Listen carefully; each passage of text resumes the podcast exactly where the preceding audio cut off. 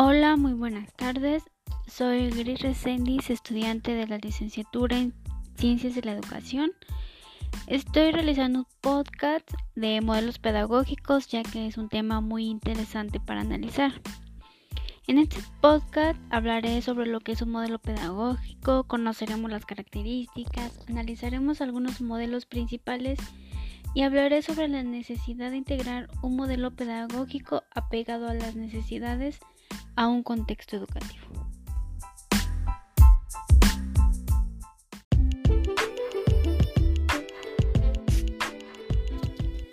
Para empezar vamos a analizar lo que es un concepto de modelos pedagógicos.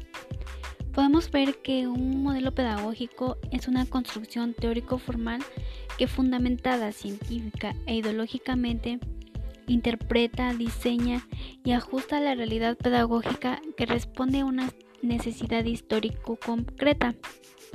Un modelo pedagógico implica el contenido de la enseñanza, el desarrollo del niño y las características de la práctica docente.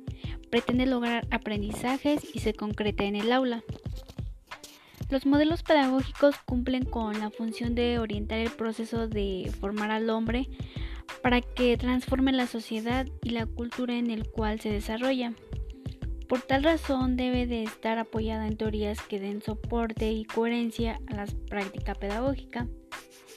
Entre las principales disciplinas que lo fundamentan se hallan la psicología, la, la filosofía, la antropología y la sociología. Pero ¿para qué sirve el modelo pedagógico? Un modelo pedagógico nos sirve para comprender, para analizar, para interpretar y valorar los procesos formativos en las instituciones educativas y enrutar las prácticas pedagógicas en, en aspectos intencionados desde los panoramas teleológicos de cada institución educativa. Identifica la institución educativa y la caracteriza. La caracteriza. ¿Cómo vamos a construir un modelo pedagógico? Los prerequisitos es Primero, un diagnóstico sociocultural y educativo. Segundo, referentes teóricos de los modelos pedagógicos. Tercero, claridad conceptual entre modelo, enfoque y corriente pedagógica. Cuarto, referentes de la práctica pedagógica en la institución. Y quinto, elementos del horizonte institucional.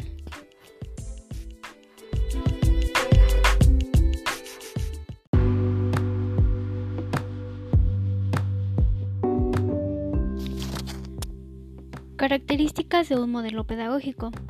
Un modelo pedagógico tiene como característica central la recopilación de distintas teorías que orienten a los docentes en la elaboración de los programas de estudio y en la sistematización de los procesos de enseñanza-aprendizaje. El modelo pedagógico contribuye a que el docente pueda aprender cómo desarrollar su práctica, relacionarla con elementos como el currículo, la institución, el contexto social y los factores de orden político y cultural. Son recursos analíticos y descriptivos que permiten explorar, analizar, comprender y proyectar en forma práctica las relaciones entre los conocimientos y la práctica pedagógica. Otra característica es que permiten especificar los objetivos de formación teóricamente y la manera de lograrlos en la práctica a la luz de la teoría pedagógica asumida. La siguiente característica es que implica una forma particular de seleccionar, organizar, transmitir y evaluar el conocimiento a través de los sistemas, estructura académica, didáctica y de las normas de relación social que estructuran y regulan el modelo. Son construcciones que sirven para comprender mejor los objetivos de estudio, los conocimientos, la formación e innovación y operan como herramientas conceptuales para entender e intervenir en un determinado sector en la realidad.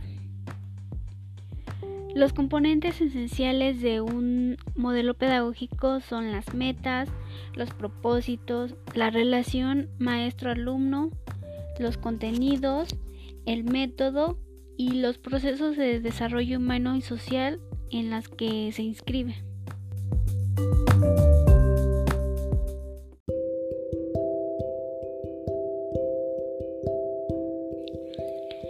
Para continuar vamos a dar una descripción breve de los modelos pedagógicos principales, que es el modelo tradicional, el modelo conductista, el modelo desarrollista y el modelo social. Vamos a empezar por el modelo tradicional. El modelo tradicional, en su forma más clásica, la pedagogía tradicional se enfatiza en la formación de carácter de los estudiantes para moldear a través de la voluntad, la virtud y el rigor de la disciplina, el ideal humanístico y ético que recoge la tradición metafísica, religiosa y medieval. Algunas de las características de este modelo es que el profesor no debe ser solamente un exponente en su campo, sino que tiene que ser capaz de transmitir la información de manera eficaz. La función de los alumnos es intentar comprender y memorizar la, información. La principal herramienta de aprendizaje de los alumnos es solamente la, la memorización, la memoria. La forma en que los alumnos asienten los conocimientos es mediante la práctica y la repetición. La autodisciplina se construye se constituye como el principal requisito para los alumnos y los exámenes y las pruebas evaluativas permiten al profesor saber si los alumnos han adquirido los, los conocimientos. Solo se permiten las, los exámenes y se trabaja un se trabaja de forma memorística. El siguiente es el modelo conductista. En este podemos ver que la teoría conductista se centra en el estudio de la conducta observable para controlar y predecirla. Se plantean dos variantes, el condicionamiento clásico y el condicionamiento instrumental y operante. La teoría conductual de Waston considera que la única forma de entender las acciones humanas es a través de su comportamiento. El objetivo es conseguir una conducta determinada. Algunas de las principales características es de que se asocian los estímulos condicionados y no condicionados. La conducta humana no es más que una cadena de reflejos se pueden incluir más estímulos condicionantes y un reflejo condicionado por estímulo puede ser provocado para obtener la respuesta que se requiere. Considera que la función de la escuela es transmitir saberes. El aprendizaje puede ser cambiado según el medio en el que estamos, según el contexto. Tiene como objetivo el moldeamiento productivo de los individuos. Modelo del objeto instruccionales se enfoca a la conducta, se asignan varias tareas hasta llegar al, moldeamiento de las conductas, hasta llegar hasta lo que nosotros queremos. El maestro cumple la función de ser un diseñador. La enseñanza es programada y se puede aprender por prácticas. Estas son algunas de las características del modelo conductista. El siguiente modelo que vamos a analizar es el modelo desarrollista. En este se distinguen dos grandes grupos dos grandes grupos, que es el tradicionalista y el humanista. También se conocen como desarrolladora o escuela nueva.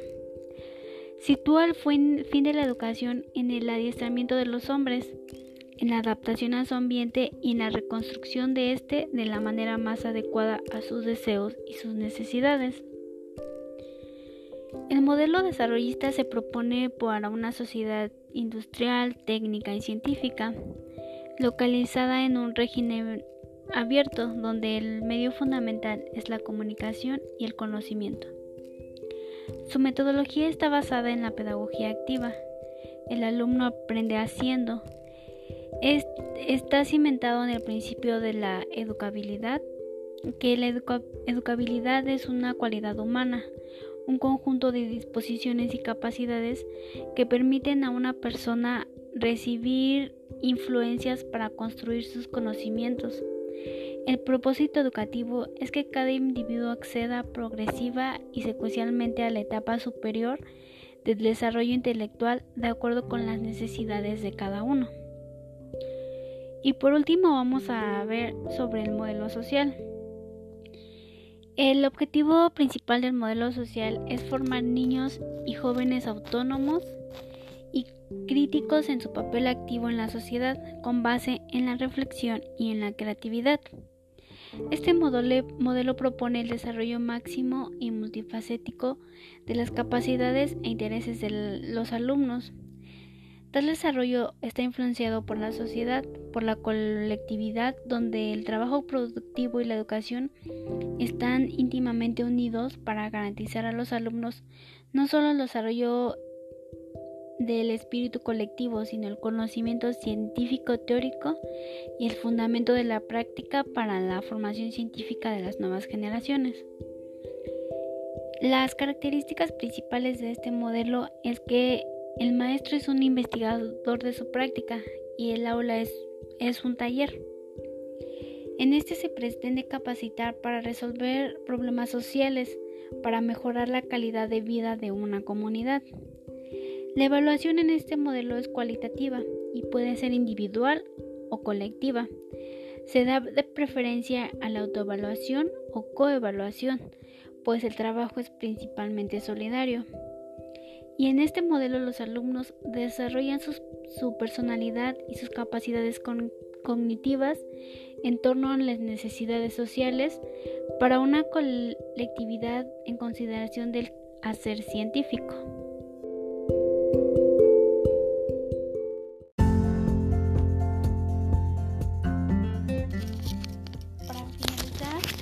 Les daré una pequeña conclusión sobre la necesidad de integrar un modelo pedagógico apegado a la necesidad en un contexto específico.